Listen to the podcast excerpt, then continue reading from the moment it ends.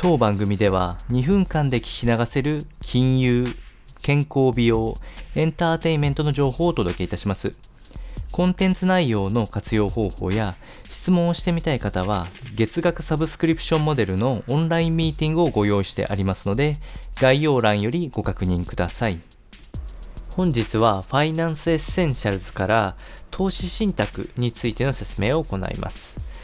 え、こちらは従前からお伝えしているリスクやリターンの、え、コントロールが効く商品になっておりまして、え、大きなメリットとしては分散投資が可能ということが挙げられます。この分散投資っていうのは、え商品特性がたくさんある中から選べて、例えば通貨がいろんなもの、アメリカであったり、日本であったり、ヨーロッパであったり、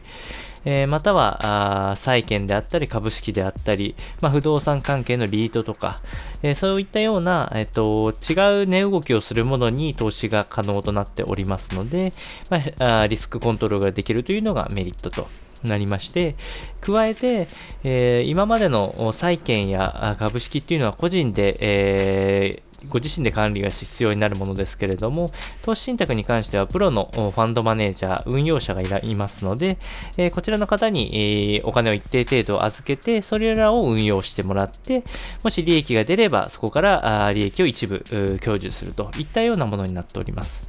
え、こういう特性のため、え金額も少額からスタートできるといったのがメリットです。